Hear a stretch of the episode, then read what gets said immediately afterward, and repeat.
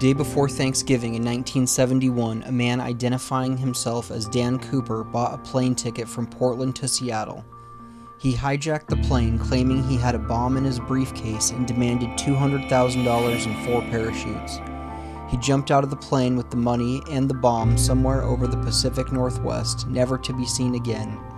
The F B I claims to have investigated over a thousand people, including dozens of deathbed confessions.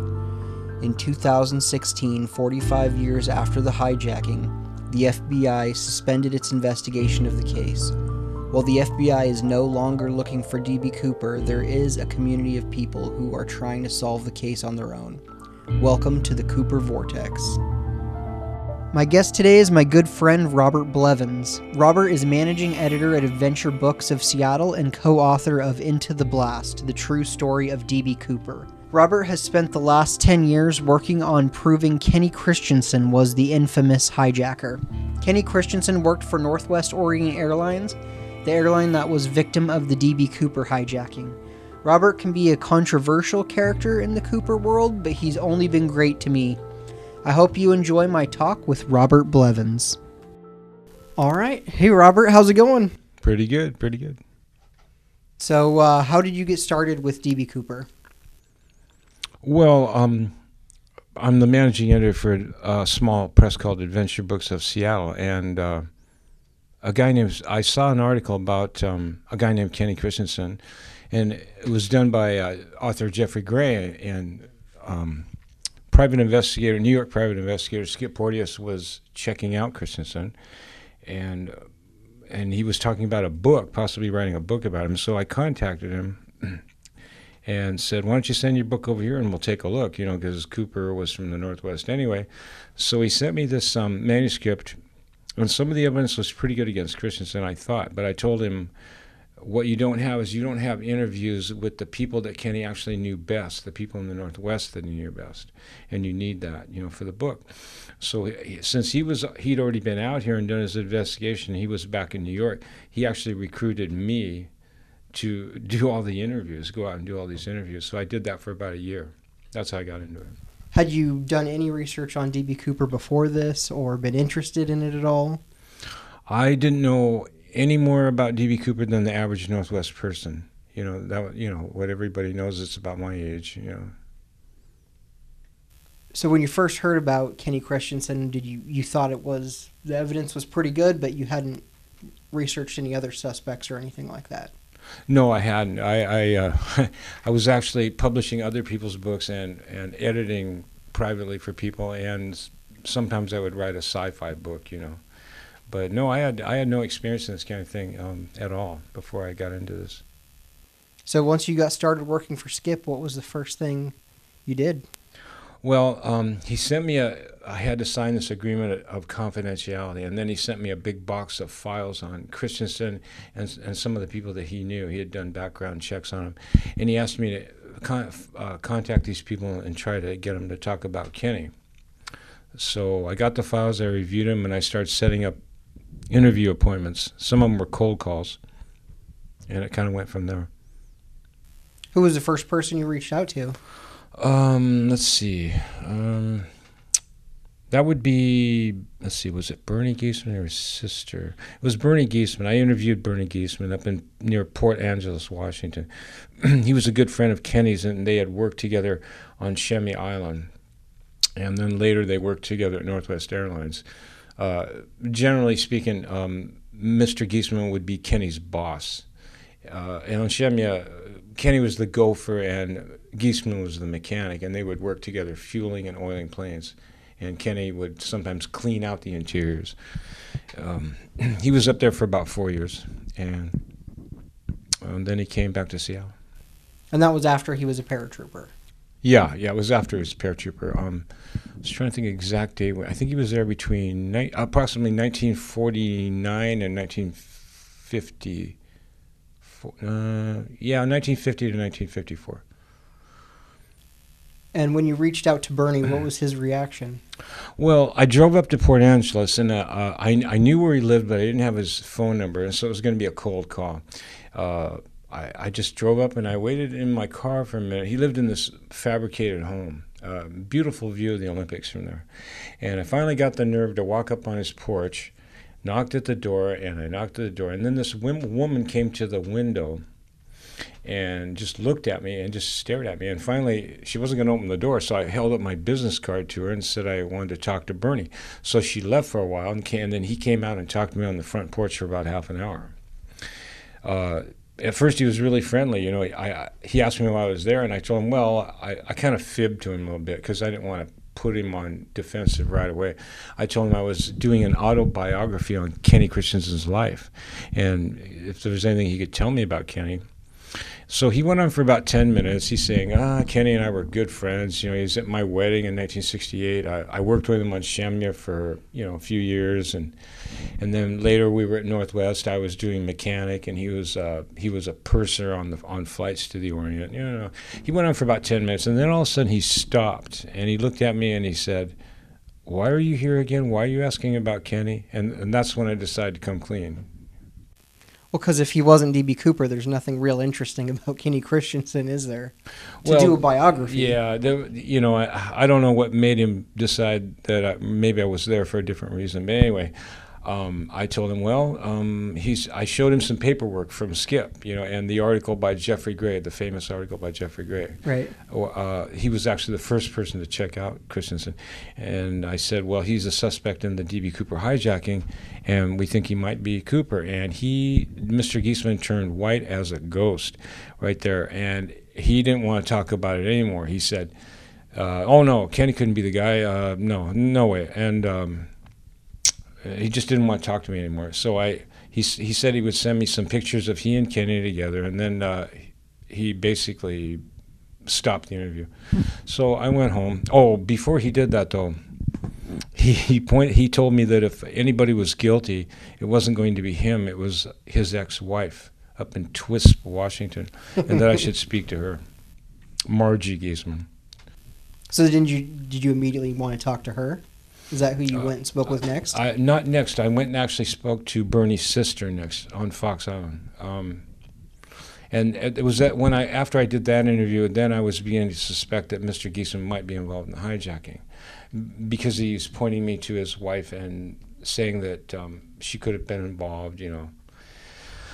So I go to see his sister, Dawn Androsko, and a very nice lady, a real real church-going kind of lady, and she was about eighty, I guess. And when I told her, why, I told her right away while I was there that Kenny was suspected in the Cooper case, and she surprised the heck out of me. She said, well, some of my friends and I, we thought he was Cooper at the time it happened, but we just kind of dismissed it later because he seems like such a nice guy, you know. Um, I got that a lot. People would tell me how nice a guy Kenny was. It's pretty crazy. If it, if it wasn't him, there's no reason for these people to be acting this way. Well, that's true. Um, I got I got some key pieces of information from um, from Missus Androsko. She uh, well, one thing I did was I took out the the official F B I picture of the tie and the tie clasp, and it, and I didn't I blanked out the parts what said where it came from and what it was, and I just pushed it over to her and I said, does this mean anything to you? And she looked at it and she says, well, I don't know about the tie, but that tie clip I've seen I've seen Kenny wear that a few times.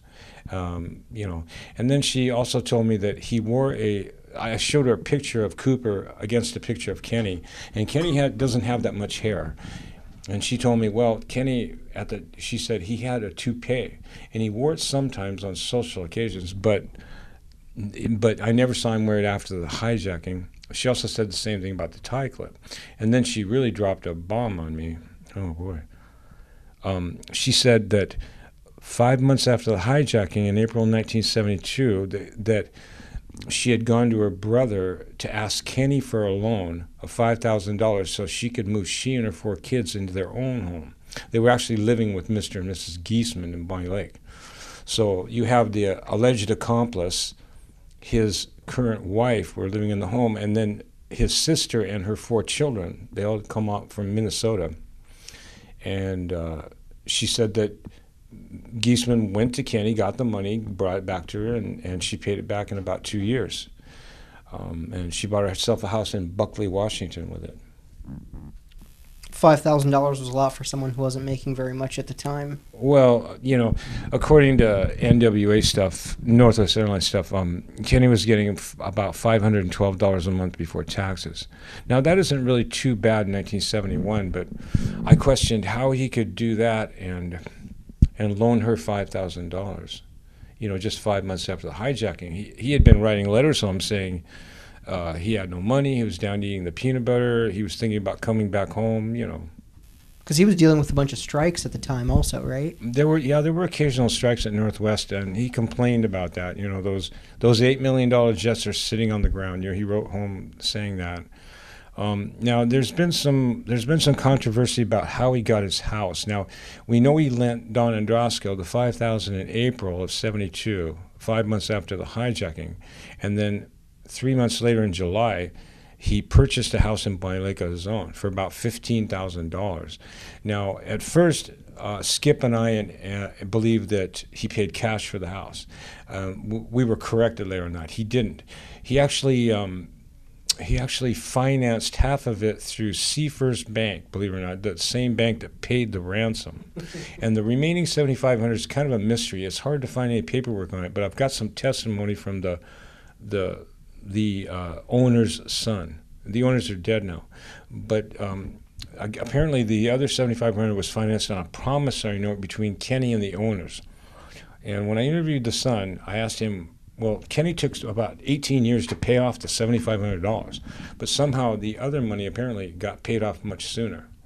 And it, it's there's a few theories behind it, but um, it, anyway, but the the owners of the home are actually really good friends with the accomplice, Giesemann. Uh, he was the best man at their wedding. Their, their names are Ann and Joe Grimes.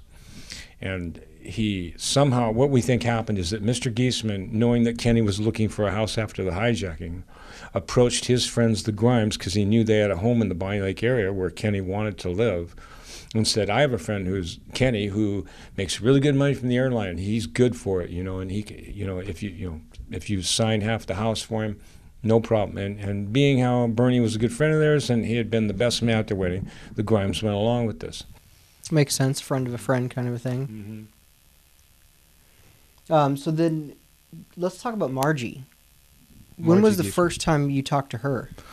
Um, after, after the interview with Bernie Giesemann's sister, Dawn Androsko. Yeah, I drove up to Twisp. Uh, I finally found her. She was kind of out in the country on this ranch on the Metau River. Uh, when I got there...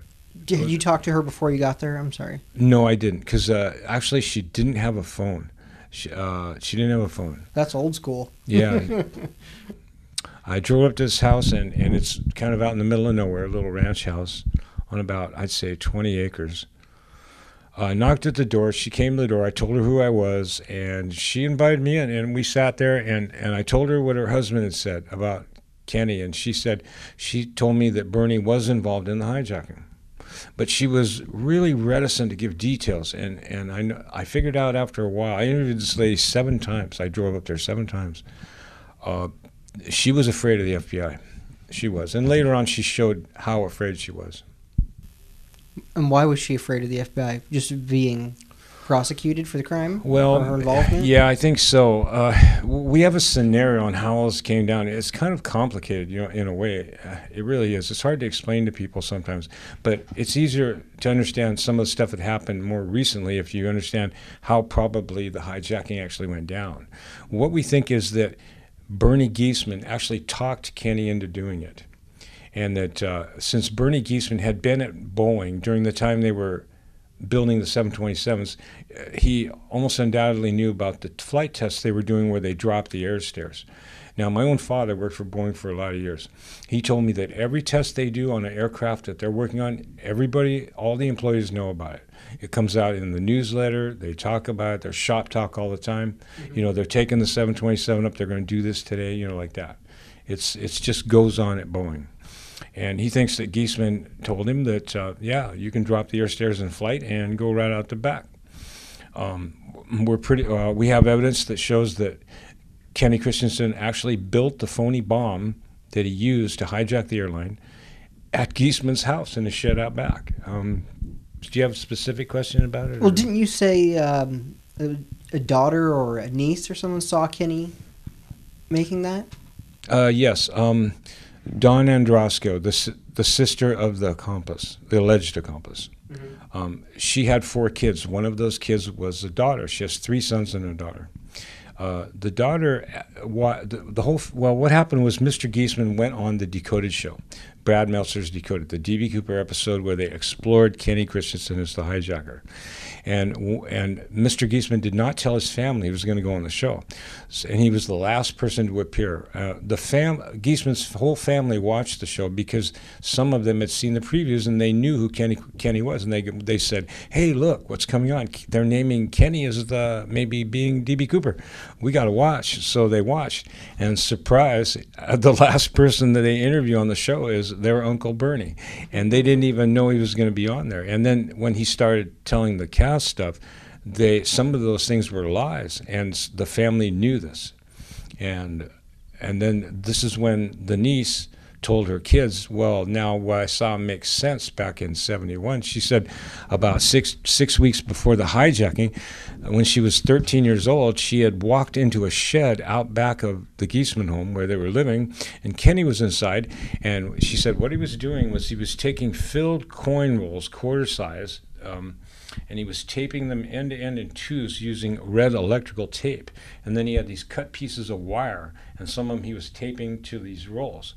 And when she walked in, she didn't know what he was doing, you know. She didn't associate it with any crime or anything. And Kenny said to her, "You're not supposed to be in here. You need to go."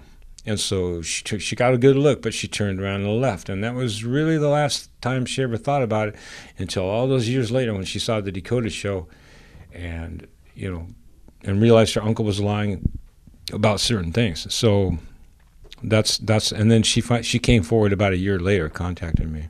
Yeah, in retrospect, that mm. seems pretty suspicious.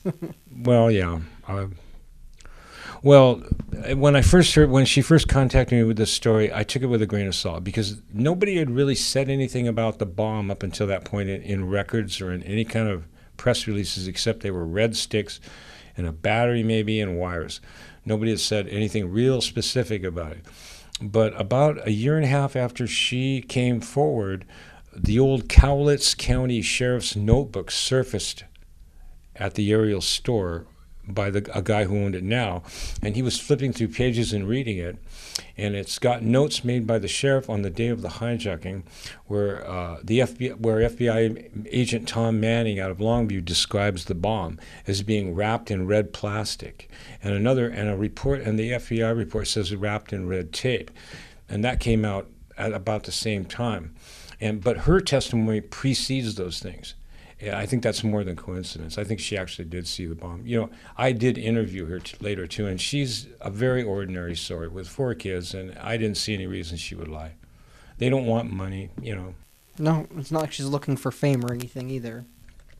No, I actually tested them a couple of times because the family contacted me, and we had a couple of meetings, and we're going to have another one soon, too. I guess they've got some things to tell me about Uncle Bernie. Uh, but anyway... Um, I, I told them, you know, you could I can set it up so you can sell your story to People Magazine, maybe get twenty-five, maybe fifty thousand dollars. And these are just working folks, you know, at the they're like lower middle class. They would, didn't even want to talk about money. They said, no, we don't need money for this, you know. Is Bernie still alive? No, Bernie died. I think it was last October, finally. So that's why I'm trying to get one more interview because the family's had had about almost two years to talk to him uh, since that time. And I want to know, I want to find out. They've agreed to an interview, but they won't tell me anything by email. But they've said I could record it, you know, in video. And then you interviewed Margie a few times, but then she sold her property, and it was like a condition of the sale that the lawyer wasn't allowed to tell anyone where she went? Yeah. Um, well, what happened was uh, I interviewed her seven times, and the last time was... at the same time they were actually filming the Decoded episode in October of twenty ten. Uh, I warned her that the show was going to come out in January and that that book that you have there, it was going to come out about the same time. And she, she uh, to short time, not too long after the show and the book came out, she suddenly sold a ranch for four hundred sixty-five thousand dollars. We have the documents on it. and told her lawyer and her the bank officer that handled it. Now, I gave these people's names and everything in our report to the F B I. You know, Dave Thompson from Winthrop was the bank officer. Um, I can't recall the name of uh, S. Renee E. Walt was her lawyer, and told these people, don't tell anybody where I'm going. And they didn't either, because I tried to find out. But they wouldn't tell me a thing. Um, and she she stayed in Washington, but I couldn't find her. And she finally died in November of, or September of twenty sixteen. It seems pretty suspicious that Bernie points to her and she points to Bernie as being guilty of being involved in the hijacking. If neither one was, then I, it would make sense to say we have nothing to do with it. Well, they didn't act like innocent people, because you, generally in my experience, when somebody's innocent, they're going to do stuff like yell at you, slam the door in your face, tell you, take a walk, you know, things like that. They don't start getting dodgy on you and making excuses. Now, uh, Missus Giesemann, um, the only thing she did with me for six interviews is she tried to keep Kenny's name out of it. Now, I, I found out that her and Kenny were good friends right up until the day he died. In fact, the last trip he was ever able to make where he drove himself somewhere was he drove up to see her in Twisp. And we have pictures of the last visit. Um, that was in early nineteen ninety-four, and then I think he died in July of that same year. And she kept his secret, but, you know, you can just about see how it happened. You know, Bernie talking Kenny into it, and they do it, and then Missus Giesemann gets involved, because we know that Missus Giesemann was not aware of the plan at the time it happened, and it was dumped on her after the hijacking. And so she was kind of forced into keeping the secret along with those two guys, you know, the two men. And she did pretty good at that for an awful long time, you know. Now, when I finally did the seventh interview with her, that was after I talked to her friend in Sumner, Helen Jones. And Helen Jones told me some pretty good stuff, and, and And when I went back to her in interview number seven, she finally admitted, yeah, it was Kenny that was with him there. And I said, well, you've told me that they that the, that your husband and this other person that you wouldn't name, or you kept giving me different names for, went to Oakville to the Schott property and waited there, and then they drove, you know, drove the hijacker to Portland, dropped him off, went back to Oakville to wait, you know. And you're telling me all this stuff, and you're, you're trying to tell me it's not Kenny. You know, your husband's there, but not Kenny. And I said, your friend Helen Jones has already told me that that that, sh that Kenny admitted to her six weeks after the hijacking when she saw him at the laundromat. Yes, he was with Bernie Giesemann over that week. That they, ever, they were gone the whole week. And, you know, she said, okay, Kenny was, it was Kenny. She said, I just didn't want to tell you. And I said, well, now, you know, you you understand you're admitting he's D B Cooper, right? And she said, yeah. So, okay. Wow. But she was a good friend. She she held out really well for him. I thought I almost was proud of her in a way. That's a big secret to keep. Mm-hmm. Especially for so long. I mean, I didn't find any evidence that Kenny Christiansen was a suspect until Lyle, uh, Lyle Christiansen, Kenny's brother, contacted, who was Nora Ephron, the director? Well, you know, you have to understand Lyle. He's a retired postal worker, and he was about eighty years old when he did this. And he's no investigator, you know. Uh, he, he, he, he gets kind of romantic idea, you know, going on it. You know, oh, it could make a great movie maybe. But the truth was they really just wanted, he really just wanted to find out for sure if his brother was Cooper. And, but he had kind of a funny way of going about it, you know. It, it was better that people like Skip and Jeffrey Gray and myself took over checking out Christiansen, because really Lyle means well, but he, he didn't know what he was doing, you know. It's an odd way to get the investigation started. Mm-hmm. Do you think he was just looking for a payday out of it or something? I think it was strictly done for the money. Yes, I think it was the money all the way. Did he make any money off of this? Oh, oh, you mean Lyle? Yeah. Oh no, I don't. No, no. Um, uh, he he he doesn't want any money. But what uh, I offered him was, um, I said, well, look, it, we signed a contract to do the movie. Um, maybe they'll do it, maybe they won't. I don't know for sure, but it looks like they will. But you never know. So, but he doesn't know it. But Skip Porteous and I are each donating f uh, five percent of our share to the family anyway. Oh, nice. You know. just for G P. He's been real cooperative. I mean, he sends all these letters. He sends pictures all the time, you know. And Lyle's still alive. Yeah, Lyle's still alive. He lives in Morris, Minnesota right now. And his sister, or no, excuse me, his daughter Pam uh, teaches at the university there. Yeah, you, in Morris, the extension, I think. Because um, during the flight, he mentions that Minnesota is nice country. Yeah. Isn't it? Is that, isn't that right? That, well, he does say that. He also said, um, looks like Tacoma down there, like he'd seen it from the air before. And he also knew that he, he mentions when they were waiting for the parachutes, he said, should only take twenty minutes to get from McCord Air Force Base to the airport. He was pretty right on that. I mean, I mean, obviously, he was South Puget Sound resident, I think, really. I also believe that the hijacker, even if it wasn't Christiansen, whoever it was, uh, did not want to jump where he did and was forced into it because they had some, he had some difficulty with the air stairs and was actually planning on jumping further north. Um, see, Oakville, if you look on a map of Washington, Oakville is just south of Olympia and a little bit west of it. That's where the shop property Bernie Giesemann owned was. And what we think the actual plan was, well, Kenny had asked, or excuse me, I want let's say Cooper. Cooper asked that the air stairs be kept down on takeoff.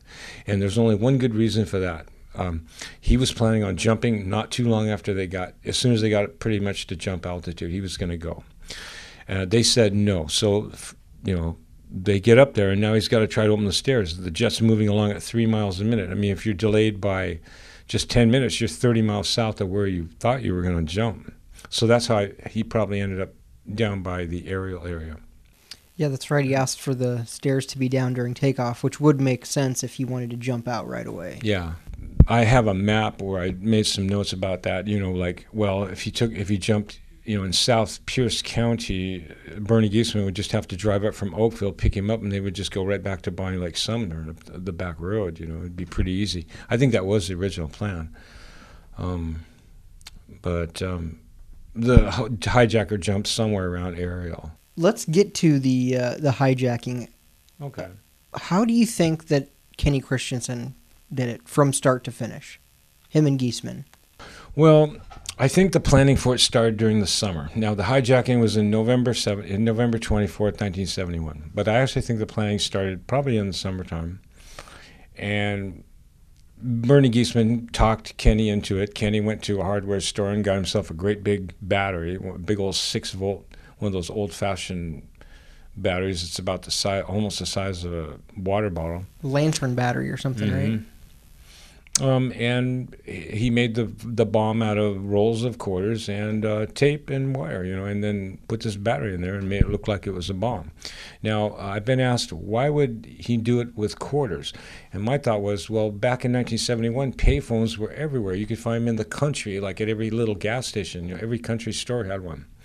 So if you land out in the middle of nowhere, you got to have a way to call somebody to get a ride. And, and you know, and back then, long distance, you know, it cost some money. So you'd have to maybe break the quarters open and use them in the phone.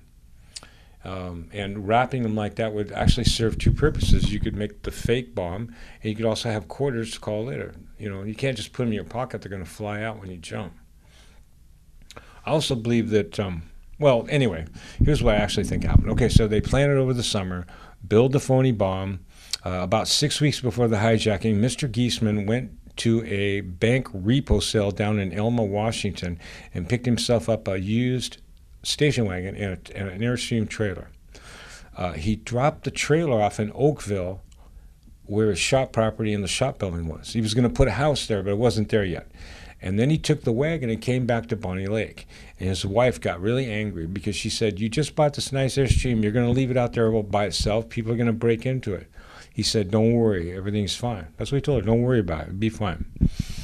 On the on the day uh, prior to the hijacking, Tuesday, you know, he and Kenny, he, he, put, he takes his station wagon, drives down the hill to Sumner, picks up Kenny.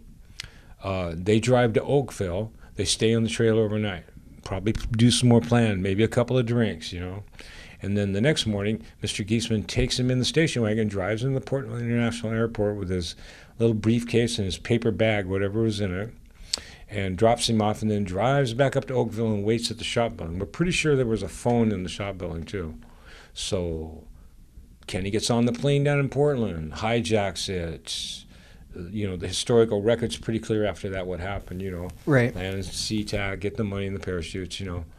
Um, they take off again from the airport. Now, um, on the way down, I always thought it was, I always wondered why the hijacker picked the military chute. No, I thought, well, that makes sense because Kenny, as far as we know, had not jumped since World War Two. So if he saw the military chute there in that C, what they call it, C nine, he he would pick that rather than the sports chute. As it turns out, familiarity. Yeah, you know that C nine, they call it like the it's called the pit bull of parachutes because it can take a heck of a, a wallop opening up.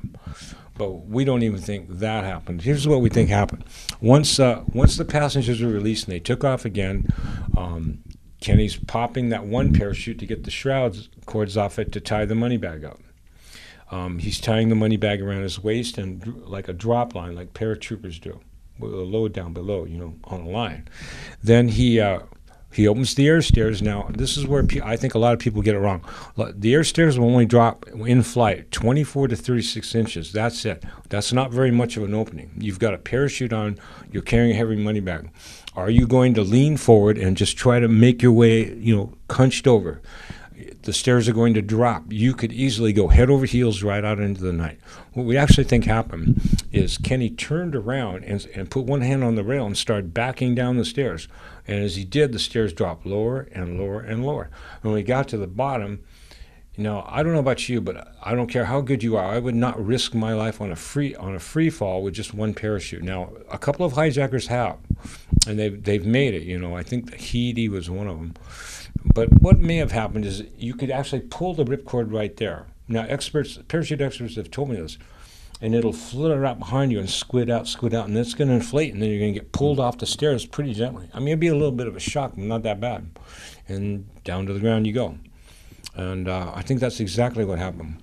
And then when he landed, I think he took off, you know, I think he disconnected the, the parachute from the harness and the container and use the container rather than that wrapped up money bag because it looks like a bank bag.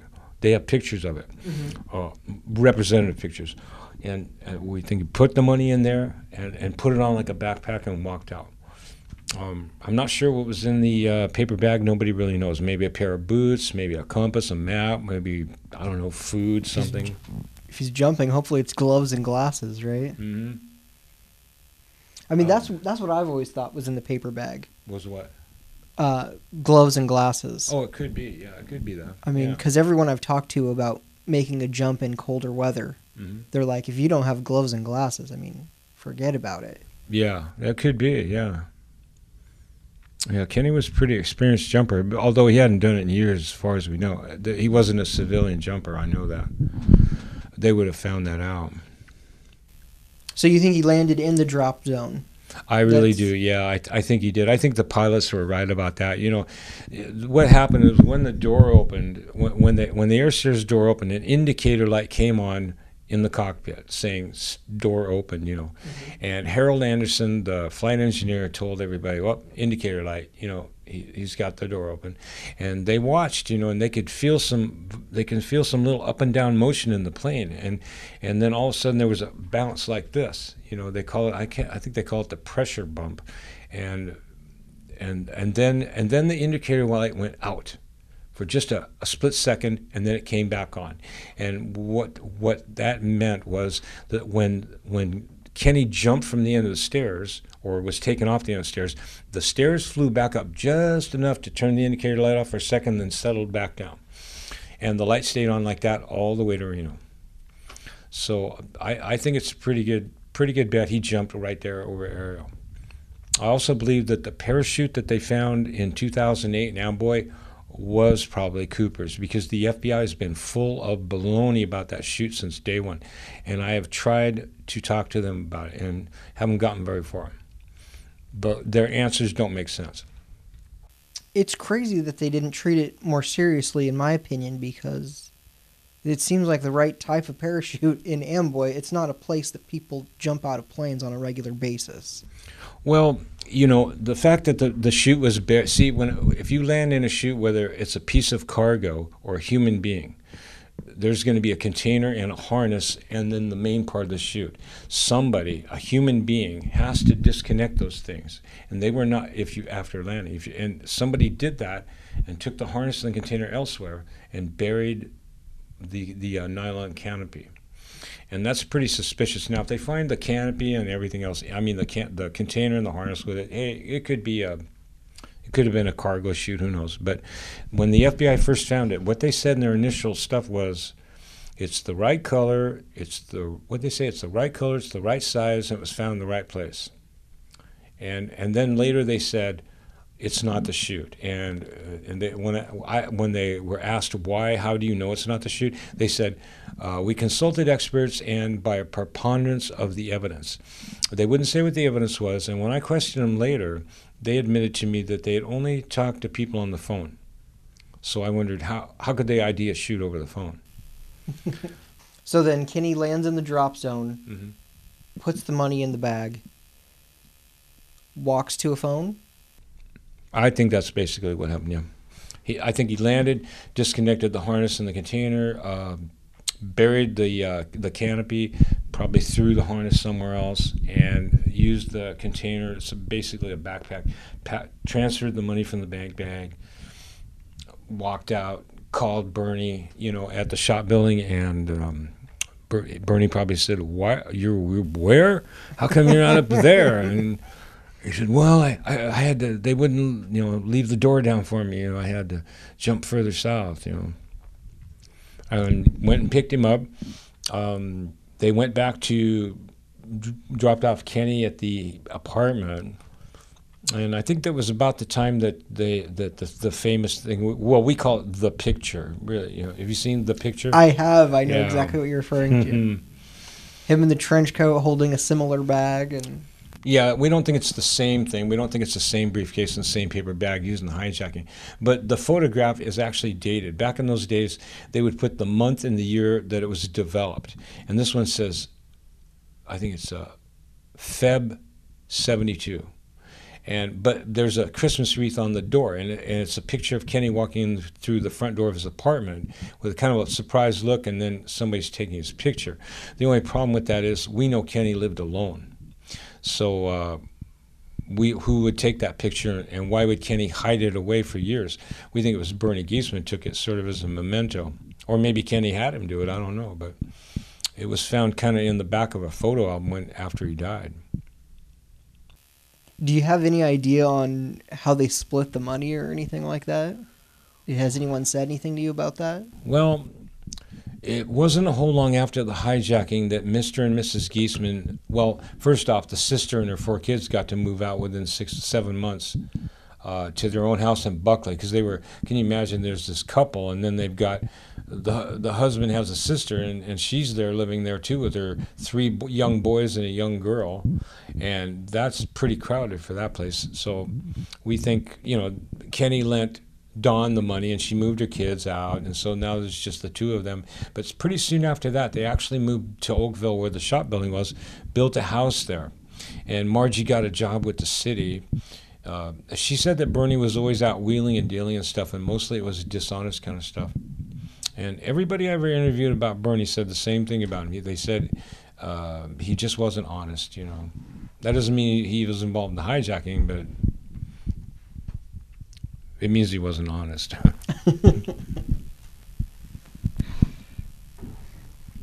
So that's how it all went down, huh? I think that's pretty much how, how it went down, yeah. Um, we think over the next se several years that Kenny slowly um, built up his collection of gold coins, silver coins, collectible stamps. Um, he was uh, he was pretty frugal guy to start with. I mean, we, we know he didn't go on a big spending spree.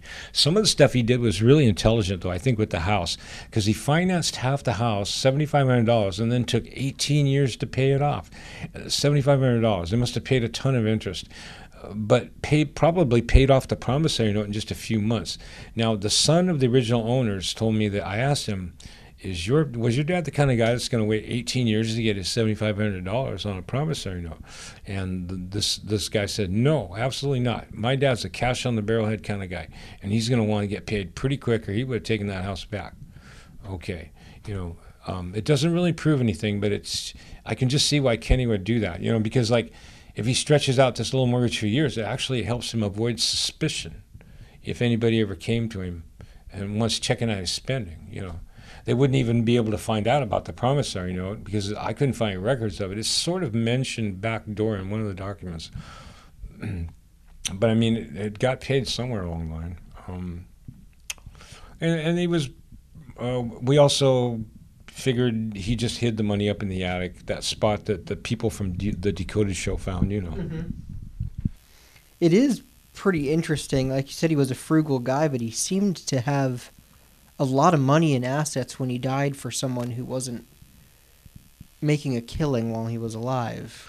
Well, um, he made some. He made some, at the time of the hijacking, property was really cheap in the in this area. It really was. You could buy a, you could buy a house around here for a good house around here for like twenty, twenty-five thousand dollars.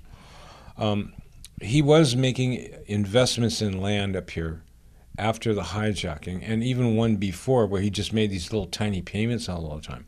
And not too long before he died in ninety, like I, I can't remember exactly when, but ninety-one or ninety-two, a couple of years before he died, he sold off this one big piece of property for a lot more than he bought it for. So it's hard to say where exactly he did with all the money. I mean, he was a real saver, so I think he probably just did like my, some people might do if they had a large stash of money hidden away. They just probably spent it here and there when they needed it and didn't get crazy about it. And I, we think that's what Kenny did. And he probably laundered some of it on some of his overseas trips, who knows. Um, invested in different things, sort of like laundered the money that way too, because we know he was buying gold coins, silver coins, stamps, stuff like that. Went to his family after he died. And he continued to work for the same airline that he hijacked. He did. Um, he did sort of change his appearance, though. Um, he never wore the toupee again, and he put on a lot of weight. He started getting heavier. And when he was off work, he used to dress real sharp, and he started dressing in, like, overalls and farmer kind of gear. You know, and, you know, the F B I, uh, it's, there's an F B I record, that there was an order that came out, I guess, after the hijacking, instructing the F B I to check employees, but there's no record they ever did, and I, I really don't think they did.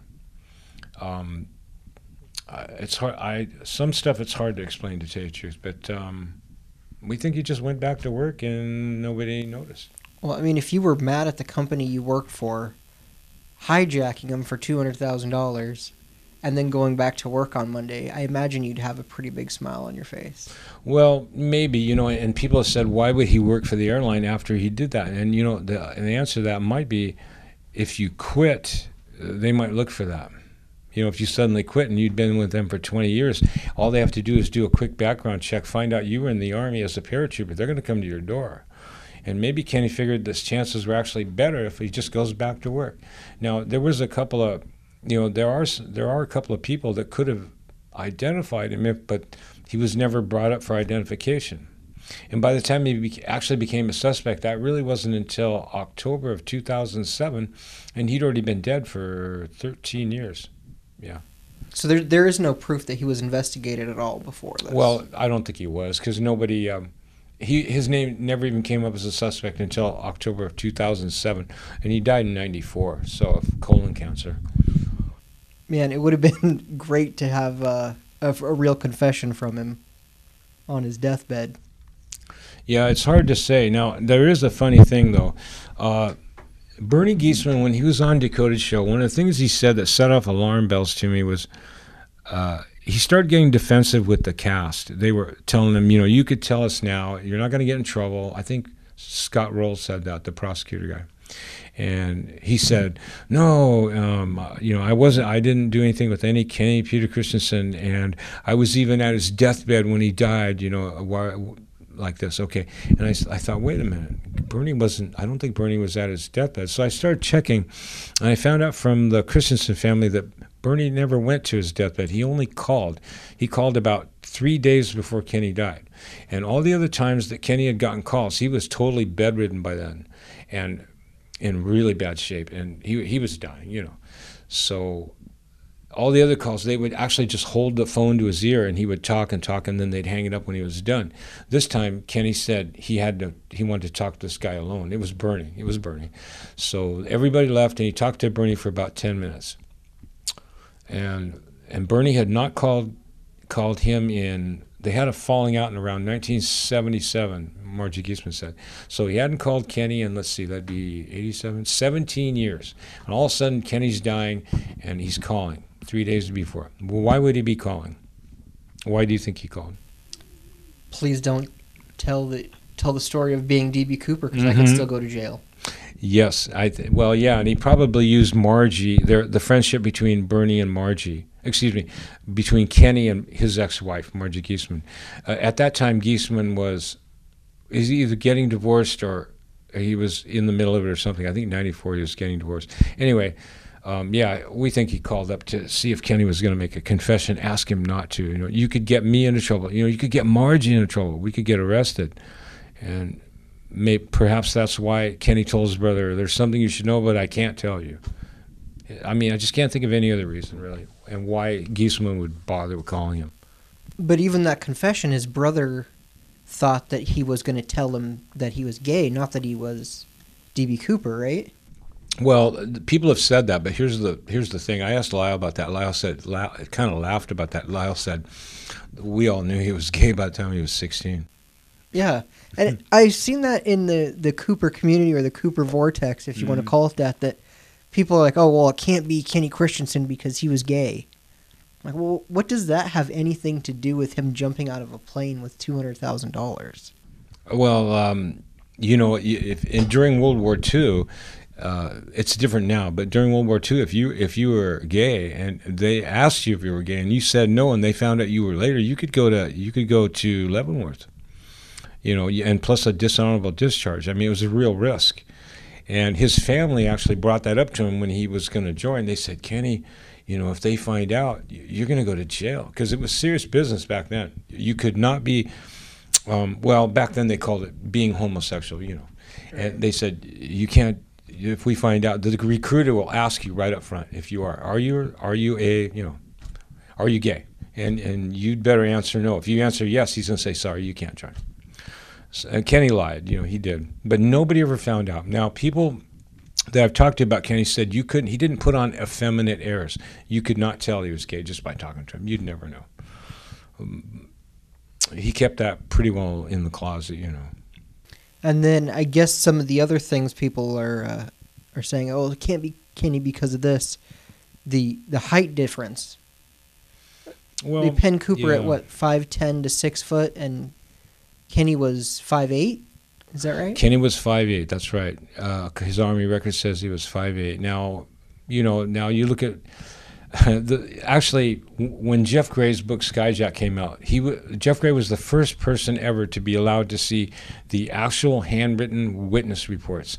And it was kind of an eye-opener because people like William Mitchell, who was sitting right across the row from, from the hijacker, said he was no taller than five nine at, at the most. And one stewardess said six foot, you know, one said five, ten to six foot. Other people gave, uh, all three stewardesses gave different facial combinations from the F B I's facial, facial I D catalog. Nobody seemed to agree on much of anything, which is pretty typical, you know, in eyewitness yeah. accounts. I actually, uh, and these women were terrified at the time. You know, the passengers didn't know. I actually trust their descriptions a little more.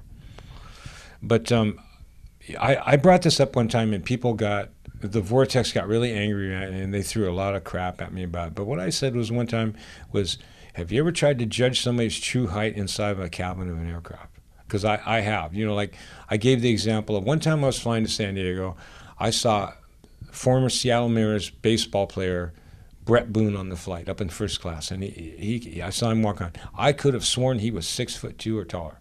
I really thought he was tall. We get out on the tarmac. I'm five... eleven. He was shorter than I was. I saw him when we um, getting at the luggage carousel. I was surprised. I, oh my God, he's shorter than I am. I could have sworn he was at least six two out there, you know, walking down the aisle. And I think that's what may have happened. You know, I think people just misrepresented his height because they, it's harder to tell inside of an aircraft, I think, than it is like if you're standing next to somebody at the bus stop. There's a big difference. You know, you see somebody in the open, outside, it's easier. Mostly they're sitting, you know, maybe they stand up once or twice, but it's, I think it's hard to tell. Yeah, none of the passengers would have seen him stand up. They I, were off the plane before he ever stood up from his seat, right? Well, a couple of them did see him go to the bathroom, you know. Mitchell was one of them. Um, Mitchell said no taller than five nine. He said, oh, no, he's like five nine, maybe. But then he wasn't in panic mode either, you know, being frightened to death by a bomb. I don't know. I, I, I the, the witness descriptions, you know, here, here's an example I've used before. You know, you've heard of the Green River Killer, Gary Ridgway? Mm-hmm. Okay.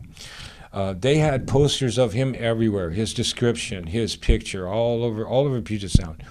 Um, it, they were in seven elevens, they're everywhere. Well, anyway, before Ridgway was arrested for the murders, they actually called him into the Green River Task Force, and these posters are everywhere, and nobody inside that, inside the, they took his, they took a swab sample from him, and years later they got him on it, right? But at the time he came in, his description, his sketch, his everything is all over, plastered all over the walls of the Green River Task Force, and they don't even associate it with him.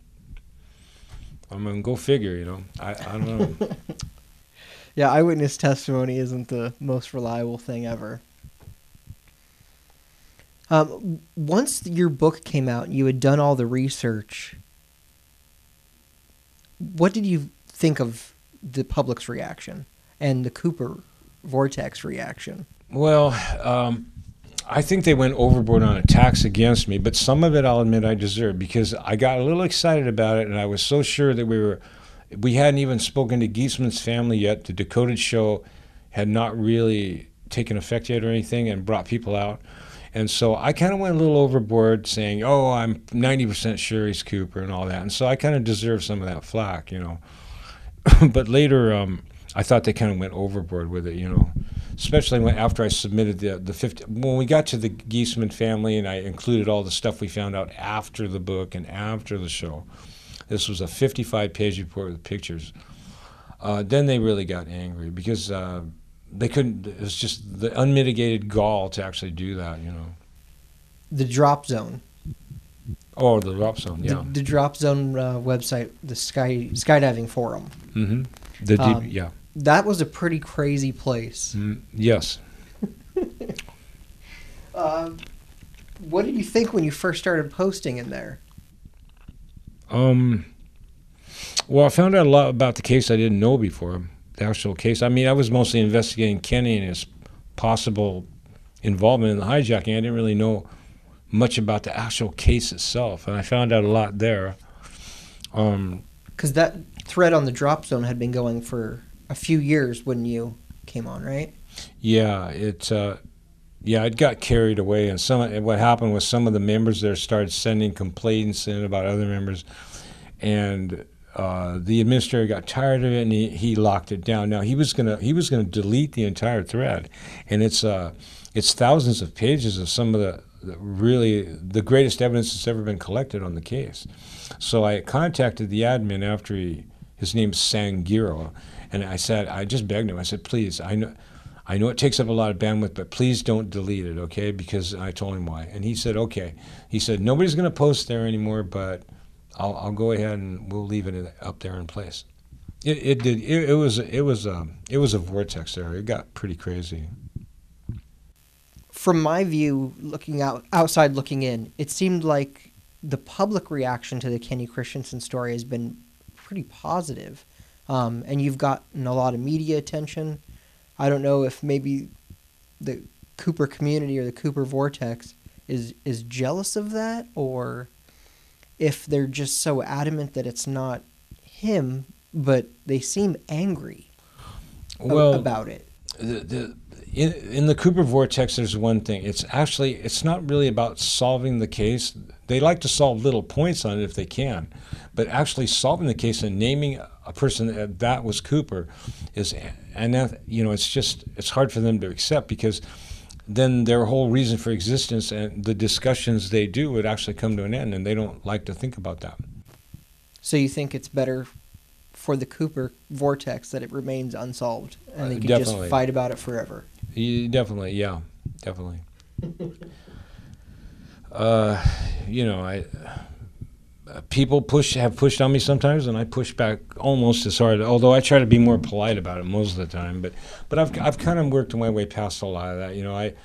I uh, I no longer allow anything negative on our website about the Cooper case or anybody else that's investigating it. Um, I even pulled a video and cut a half hour out of it because it had some negative stuff in it, and then I put it back up. And there was this document I had that was came from a uh, WordPress article where a bunch of people in Cooperland posted up over three hundred of the most most filthy, obscene comments about. They were naming me, they were naming my wife. I mean, it was terrible.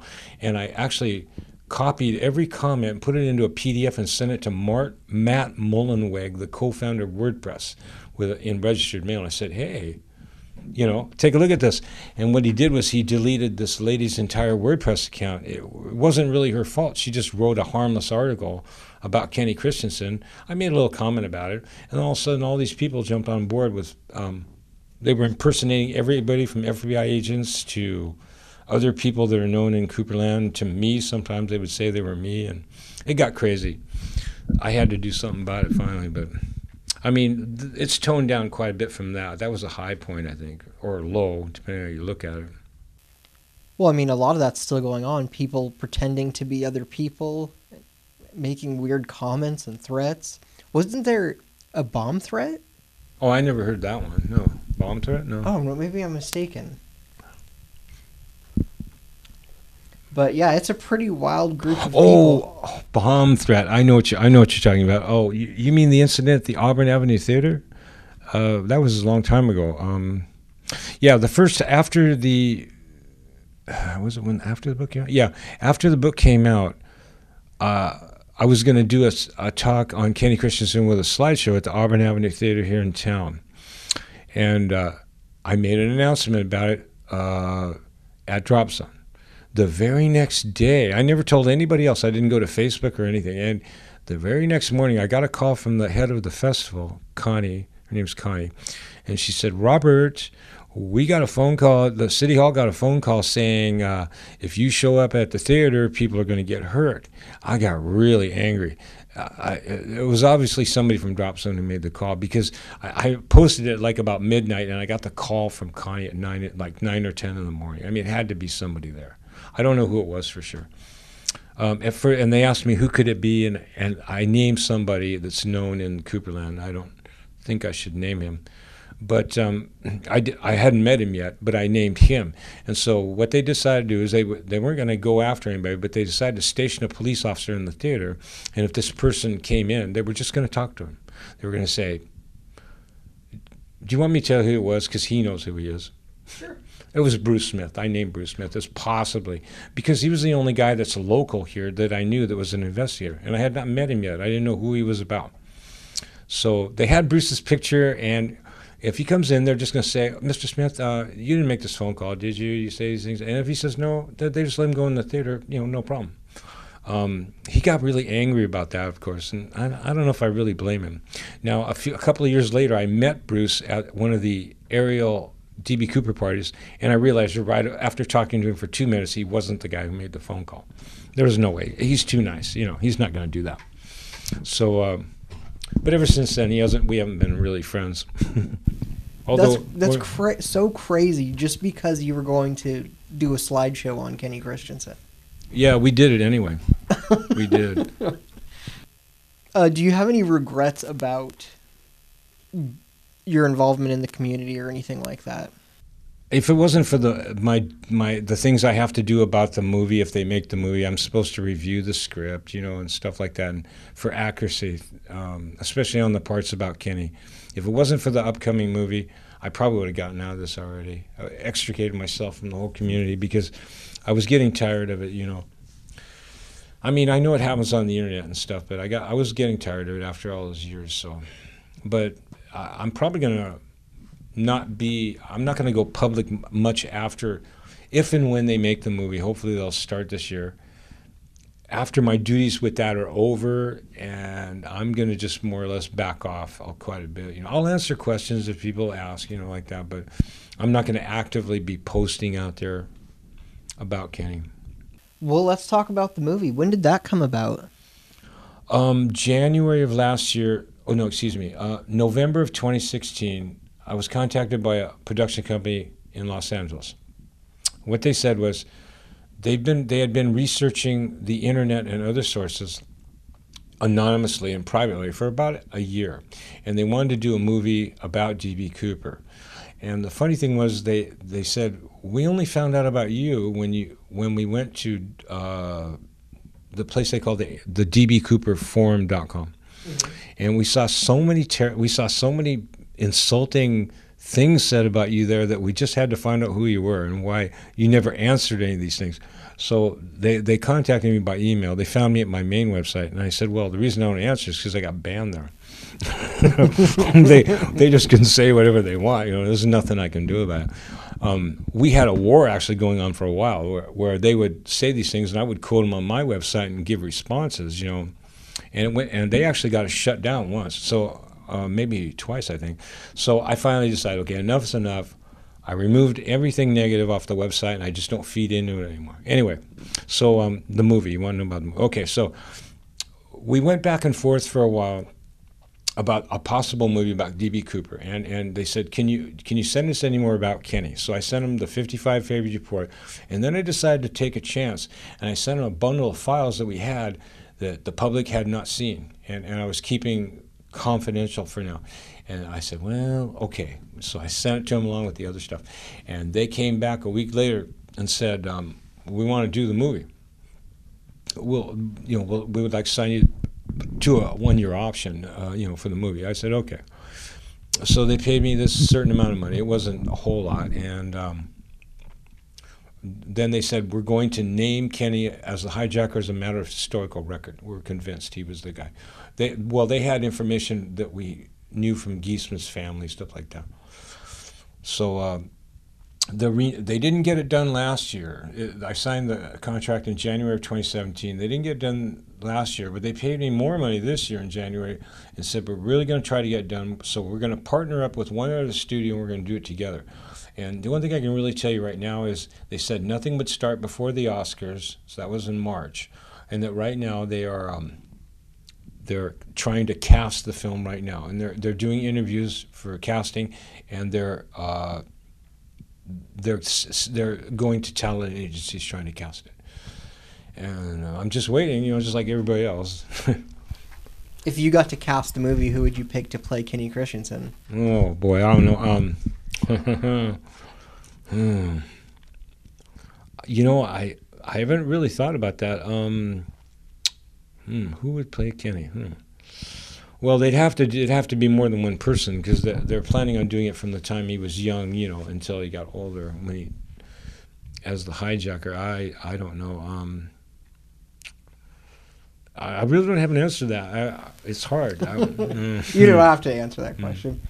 Uh, the other D B. Cooper movie with uh, Robert Duvall, gosh, the name uh, escapes me at the moment.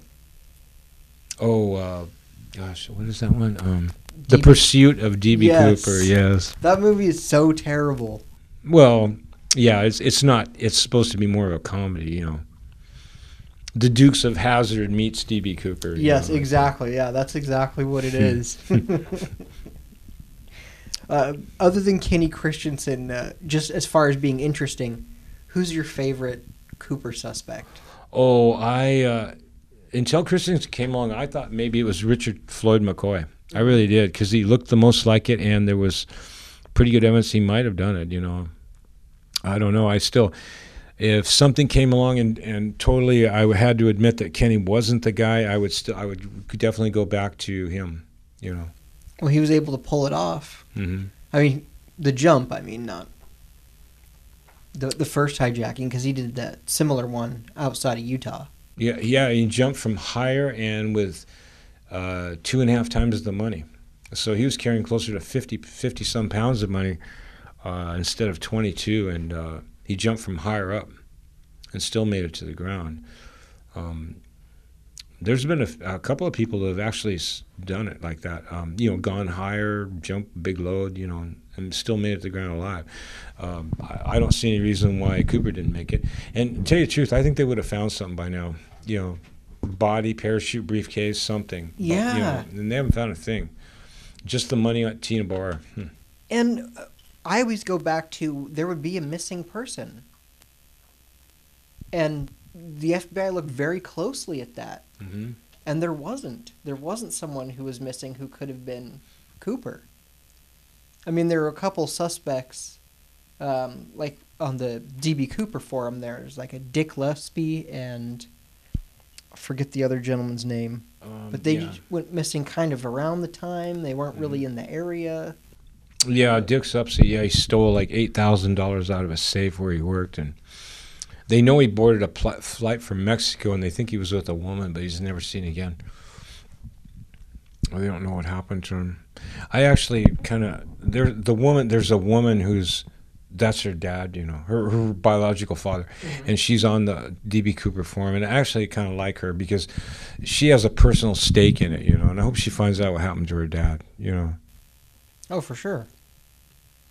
But it is crazy that the F B I thinks that Cooper died in the jump when there really isn't any evidence that he did die in the jump. They didn't start saying that until after they found the Tena Bar money. They said, oh, well, then maybe he went into the Columbia, and, you know, down by in Portland, and then the money went up the river a few miles, and that's, you know, proves maybe he died, you know, in the jump, went into the Columbia. My problem with that is they did find shards of the currency buried down about three feet, but but the only other money was three bundles in the same spot, and they weren't, you know, they're individually rubber banded. So I'm asking, how did that happen? How did three end up together miles from where he supposedly jumped? No, nobody really knows. You know, nobody really knows how the money got there. But my theory is is that what happened was, well, first off, the citizen sleuths, the people who were actually did tests on that money they found, said there was they were sure of one thing: the money was not out there for nine years. Okay, it wasn't out in the elements for nine years. It would have been totally rotted. Rubber bands would have been totally gone. Whatever. So how did the money appear later? My thought is this. Now, the statute of limitations, there was a statute of limitations on this hijacking, and it was due to run out five years later. November twenty-fourth, nineteen seventy-six, it would have run out. Well, the day before that happened, uh, two F B I agents went to a friendly federal judge in Portland and got what's called a John Doe warrant. And, and the judge wasn't real happy about issuing it because you're going around people's, you know, people's rights by doing that. But so he restricted it only to the hijacker himself, no accomplices, but he granted it. And this was big news all over the Northwest. I saw it on the news. It was everywhere. Oh, they can keep looking for Cooper forever now, because for a couple of weeks before, there were news stories saying, oh, it's coming up on pretty soon. If Cooper's alive, you know, he can walk into any police station. They can't do a thing. That was true. So, but they went around it. Now, I was trying to imagine how that would be for Kenny. How that would be for Kenny Christiansen. Now, can you imagine, like, if you're coming up on it, you've heard about it on the news, it's going to run out soon, and you're waiting for that day, waiting for that day, and at the very last moment, the F B I just goes around that, and now they can look for you for life. I mean, it must have been crushing, you know. So what do you do? My thought is maybe you take some of the money and you try to do a plant. Now, I, I don't think – you got to be careful how you do this. You go out and throw it out in the middle of the woods. Even if the F B I was taken to it, they're going to look around. They're going to find nothing else. They're going to know you're still alive. What are you going to do? You, water is the only way. It has to be somewhere kind of near the hijacking. So what I think happened was I think I think if Christiansen was a guy, that he took three or four bundles of the money, put him inside of a paper bag or something else like that, and threw him into the Columbia not too far from where Tena Bar was, and just let him go away, you know, hoping they'd wash up somewhere. Well, they did, but what happened probably is it looks like they may have gone through a dredger and then got shot up onto Tena Bar, and that's the per- that's how the shards got buried there. Mm-hmm. And the rest of it just came together in one spot, and he probably wasn't counting on that. And that's why the money, I think he did it sometime after nineteen seventy-six, and then they found it in eighty. Do you think Kenny and Bernie had any problem spending that money? Well, I, I would... None th- of the money ever turned up. That's true, except for that money, you know. But uh, on the other hand, now, now the story has gone around with uh, the F B I has said sometimes, oh, we looked for that money for years. Now, Himmelsbach said that. Well, I contacted Treasury Department officials in two thousand nine, and I asked them about this, and they said, they said, we get truckloads of used and damaged currency every day. Even if the F B I had asked us to do this, to look through individual twenty dollar bills, we couldn't have done that, you know. Uh, we may have done it for two or three days, that's it. The banks gave up their search. In two thousand eight, Special Agent Larry Carr went on the radio. You can see it at Wikipedia. You can hear his show that he did. He, he admitted that within three to six months after the hijacking, every bank had given up the search, every one. Because um, they had to compare every twenty to a list mm-hmm. of other twenties. I mean, that's a daunting task. What was the list of? thirty-six pages long, ten thousand different non-sequential numbers. It's crazy. Uh, who could do that, you know what I mean? No, it wasn't like they had a machine then that could quickly scan each bill yeah. to search for it. You had to have somebody looking through a list manually. Yeah, you, yeah, you could scan them and record them, like take pictures of them, but you couldn't. There was no computer that, back then that could scan and compare to something else. Yeah, it's. I'm not surprised that none of the other money was found. I mean, I think it. I think he could have spent it. Yeah, you you could if you just waited. You know, the first evidence. If you're talking about Kenny, the first evidence that actually any of the money really might have surfaced was six months after the hijacking in April of seventy-two, when he loaned the five thousand dollars to Dawn Androsko. And, and, you know, that was probably laundered, too. You know, Kenny went overseas a lot. It wouldn't be hard to, you know, drop off five hundred or one thousand there in some bank in Japan, you know. Uh, who knows? I mean. That's a good point. I, I think he kept it for a long time. He was a real meticulous kind of guy. Now, they think he kept it in that, that hiding spot that was built in his attic of his house. And they can just see him just taking out some once in a while, you know, and using it here and there. And who's going to know, right? Um, he didn't have a flashy car or anything like mm, that. No. He never had to really worry about money after that. I think any of his major purchases were just the, maybe a couple of pieces of land, you know, that he sold for big profits later. Did you try and get his D N A um, to give to the F B I? Well, he was he, he didn't come up as a suspect until oh seven. He was dead in ninety-four. I do have a sample uh, sealed, still sealed, um, of his brother's D N A, Lyle. I have it at the office. Um, haven't done anything with it yet. Um, I offered to send it to the F B I, and they they uh, they said, well, we'll we'll ask you for it if we think we need it, but they haven't asked. So it's ready for them anytime, if they want to try comparing it. Uh, now, the, the F B I agent uh, Fred Gutt told me that the the, sam the sample that they got from the time, they were only get able to get partial profiles. And he said, it won't, if you have somebody's D N A and you match and you compare it to this, you can't say it's the same and that's the person. He said the only thing that you can do is you can eliminate a person with it. There, I guess that's what he said. You can you can eliminate someone with it, but you can't positively identify them. There's not enough on the tie, whatever that means. I'm not a D N A expert. Well, it's a shame the F B I lost the cigarette butts. Oh, it really was. mm. You know, uh, the, uh, the the most the, a lot of stuff we actually found out a long time after the book and everything came out, and I think the most damning evidence really that happened lately was the Troy Bentz testimony. I just, it's been, we documented it so well, it just doesn't seem like, any, I'm sure he didn't make it up. There's just no way, because, do, do you know about Troy Bentz? I don't know. No, oh. Go ahead. Um, uh, uh, let's see, when did this happen? Okay, the F B I closed the case in July of twenty sixteen. And in August of twenty sixteen, I was contacted by a guy named Troy Bentz. And he sent me his name, his history, where he lived, his phone number, his job. He had a security clearance with the government, and his two friends, and they worked for the government too, and they had security clearances. He gave them their names and where they lived, phone numbers, and all that stuff, where they worked. And then he told me this story about his two friends asked him to car, they want to carpool to a game, to a Washington Nationals baseball game. Okay, so they, this is about a month after the, the case was closed. They're going up to the game. They pick up a fourth guy that Troy doesn't know. This guy turns out to be uh, John John Jarvis, a fifteen-year veteran of the F B I. He's he's a special agent. He works in uh, Quantico in behavioral profiling. They're all going to the game, and uh, Jarvis is telling about different cases he did. He said, I used to work murders a lot, you know, but now I do this. And and they, they get to the game, and uh, when they leave, they go to a restaurant to have a bite to eat before going home. And Troy, had, just out of coincidence, had read the book Into the Blast just a couple weeks before, so he knew about Christiansen. He just couldn't help himself. He he asked the F B I agent. He said, I heard you guys closed the D B Cooper case uh, last month. And Jarvis basically told him, yeah, uh, yeah, we did. And uh, he said, um, well, we found out who he was, and he's dead. And and Jarvis said, oh, excuse me, uh, Bentz said, Kenny Christiansen? And the F B I agent wouldn't actually say yes, but he nodded. He went like he nodded like that, up and down.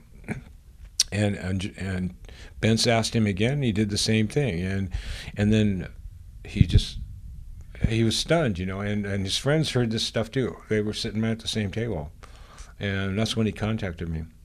Now I think Jarvis felt okay about doing that because the people he were working with, he, that he was with, they all had security clearances with the government. Bentz works for the U S Navy uh, as an engineer, and I gave all this information in the report. I didn't. I, I actually did an article about where I named everything on him. You know, I think it's. Now I contacted the Seattle F B I about it. They didn't deny it happened, and they didn't say, "Oh, Bentz didn't say that." They just said, "Well, maybe he was just giving his opinion." But, you know, the thing that's wrong with that is that Jarvis was responding to a question of why did the F B I close the case? And that requires an affirmative answer, you know. And, and, that, and his affirmative answer was, we closed it because we found out who the guy was, that it's Kenny Christiansen, and that Christiansen is dead, you know. Okay, you know. The only the, the movie producers are actually going to use Jarvis's name and, and cast this part of the story and actually put it on film because they're that confident. Uh, Bentz gave us everything. I, I made him verify everything. You know, I made him verify where he lived, his phone number, his friends' names, their phone numbers, where they worked, you know, all that stuff. I wasn't going to just take this on faith, you know, because that's a pretty big deal to say that an F B I agent said that, you know. So, um... I mean, I haven't heard a peep about it. It's been on the internet. I name him. I got Jarvis's picture. Agent Jarvis's picture is right there in the article. A lot of people have seen it. Haven't heard a peep from the F B I about it. Not one. And it's been out a while, more than a year. Have you heard from Jarvis about it? Mm-mm. Um, Bruce Smith, uh, the investigator, tried to contact him, but he hasn't answered him. So I don't know. Why do you think the F B I closed the case in twenty sixteen? I think they closed the case because Uh, less than a year before, we sent them the fifty-five page report on Kenny with the pictures, and we have no way of knowing what they did with it, but they knew it was coming. And what I think was, at first I thought maybe they didn't check it out, but on now looking back now, I think they may have made at least a cursory check and went around and maybe found out something we didn't know, that maybe that Kenny was the guy. And then that's why they, and then uh, you know, less than a year later, they just closed the case without saying another word. I mean, it kind of goes together, really, you know, that we would send the report in June of twenty fifteen, and then in July of twenty sixteen, they would just suddenly close the case. And then the following month, that Agent Jarvis would would say that it was done because they found out that it was Kenny, that he was dead, and anyway, and that's it. Uh, you got to kind of wonder. I mean, I gave enough information so, like, say if a major news service really wanted to check that story out, they could. You know, they got names, they got they got the name of the agent. What more do they need? You know, Bentz even gave us the score of the game and the actual game they went to. They were playing the Rockies that day.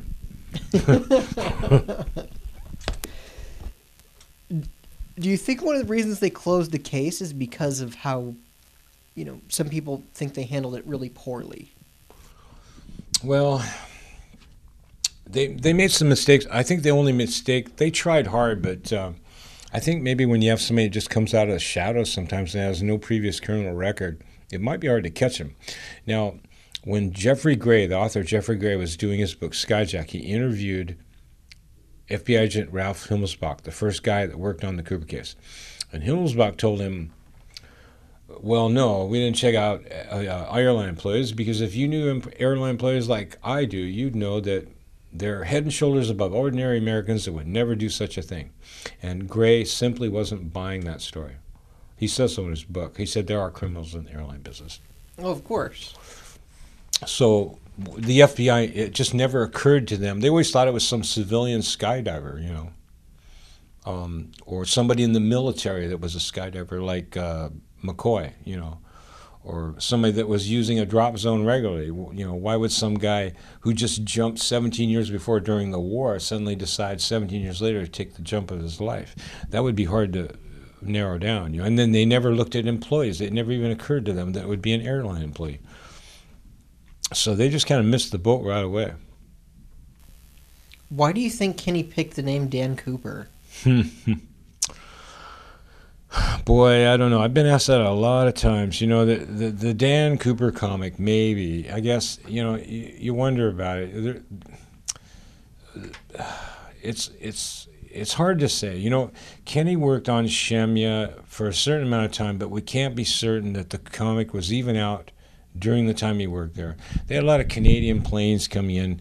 Uh, a couple of the employees at Shemya who were there around the same time as Kenny said that Uh, everybody that flew in, all these, if they had books or magazines on board, they donated them to the Shemya Island library because these guys had nothing else to do.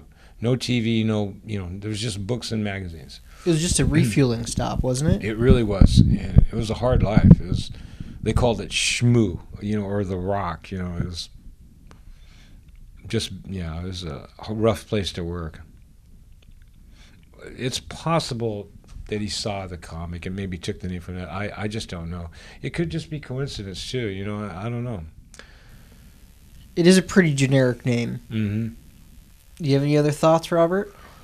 Well, I'm uh, I'm just hoping that uh, they hurry up and get started on the movie. And um, I sure hope so, too. I'd yeah. love to see a good movie about D B Cooper. Well, it's going to be the first dramatic feature film on the hijacking. Nobody's ever done that before. You know, I told the producers that. We've done a lot of Skype, a lot of email, a lot of phone calls. And I said, you know, nobody's ever actually done a dramatic feature film about the case. And then they asked me, well, why do you think that is? And I said, well, because nobody's been able to write the ending yet. You know, you have to have an ending to a story like that. You can't just do the story of the hijacking and then leave people hanging. I mean, they were, that would, you know, so the producer said, we're gonna, we're gonna, we're gonna make this. We're gonna tell people right at the beginning, at the end, this is what happened. They're gonna name it like this is. They're not gonna say a maybe or any of that junk, which has really surprised me. But with Giesemann's uh, family's testimony, I think they feel pretty certain on it, you know. And the thing with J they're going to go with the, the agent Jarvis and the Bentz stuff, you know, and everything. So, I mean, they'd have to, if the F B I wants to challenge that, let them, you know. Maybe Bentz. I'd like to hear Agent Bentz tell me why he said that, you know. Maybe it's because um, he knows something that we don't. Works out at Quantico, you know. It, is Skip still looking into Kenny, or? Well, I've had to more or less take the reins on that because uh, Skip is uh, he has health issues. I mean, he's not he's not in imminent danger of passing away, but you know, he has some trouble with the keyboard, things like that. So you really can't do much anymore. I I never thought it would go this far. To tell you the truth. When you first uh, heard about this, you didn't think it would take you down this road? Oh, not in my wildest dreams. And consume so much of your life? Oh. Uh, yeah, I just, yeah, not, not in my wildest dreams, no. Have you talked to uh, Jeffrey Gray about the movie at all? Um, I, I sent him an email and offered, uh, I told him that uh, the production company was willing to offer him some money to help review the script or do consulting, and they might name him as a co-producer, you know. But I think he's got another thing going called True Incorporated that's uh, pretty big, and they actually just got a racehorse, so he's pretty busy, and I, I think he doesn't want to get mixed up in the vortex. Yeah, I can certainly understand that. Yeah, I think that's about it. Uh, you know, if people have any questions about it, they can um, they can drop by your website, or where do you do you have you have one going yet? Or you're going to, though, right? You'll add it to your podcast, probably. I'm sure. Yeah, yeah, just a discussion board or Facebook group.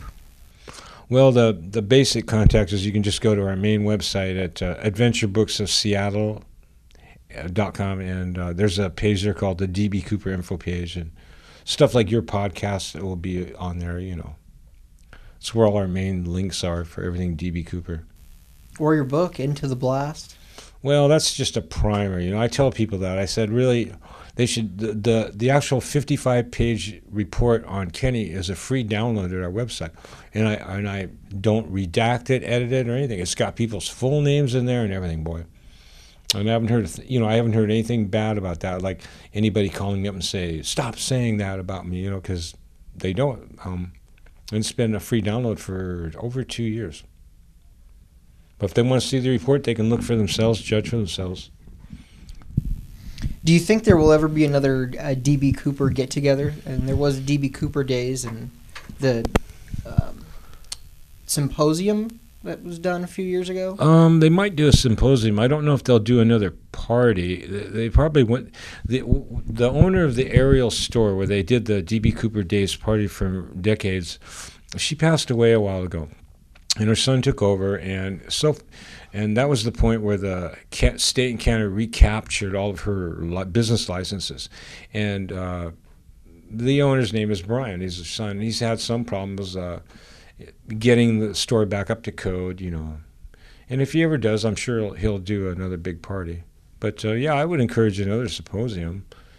Uh, they should do it in the Northwest somewhere. I went to D B. Cooper Days. I want to say it was two thousand thirteen, mm. um, but I wasn't super interested in the story at the time. I was just there to drink mm. with my friends. Sure. Oh, yeah. It was a good get-together. They had stew and mm-hmm.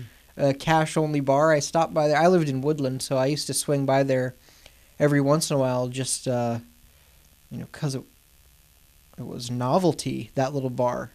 Uh, I mean, it, Donna had to open when she felt like. So I would swing by, and sometimes it would be open, and sometimes it wouldn't. So her hours were whatever she felt like. Yeah, I've got a lot of pictures of that place. I really do. I, I got them on file. Um, yeah, I miss Donna Elliott. She was a really nice lady. Kind of tough sometimes, but she was always fair. You know, she was a very fair lady. You got to give her that. Tough but fair, you know. And uh, I got to interview her one time. She was... Uh, She had kind of funny ideas about how, you know, she thinks the plane circled over and it was a big storm and all that. But, um, you know, I guess you could develop that kind of theory after a number of years. But it, but she was the she was a great hostess, and uh, I think a lot of people miss her, you know. Well, didn't she claim she saw D B. Cooper? Uh, I don't know about that, but she, she said she thinks she heard the jet go over when it did. All right. Well, um, I'll put your... your website and a bunch of links to some of your YouTube videos uh, and the show notes too. So I really appreciate you coming on. Oh, you're very welcome. Thanks, Robert. Thank you for listening to the interview with Robert Blevins. If you're listening to this, go pick up a copy of his book, Into the Blast, The True Story of D B. Cooper. He can also be found on his website, adventure books of seattle dot com, or his D B. Cooper blog, the d b cooper hijacking dot wordpress dot com. You'll find a link to his book and his websites in the show notes. Thank you to Robert Blevins for speaking to me. Thank you to Russell Colbert for turning my conversations into a show I'm very proud of. And thank you for listening to the Cooper Vortex.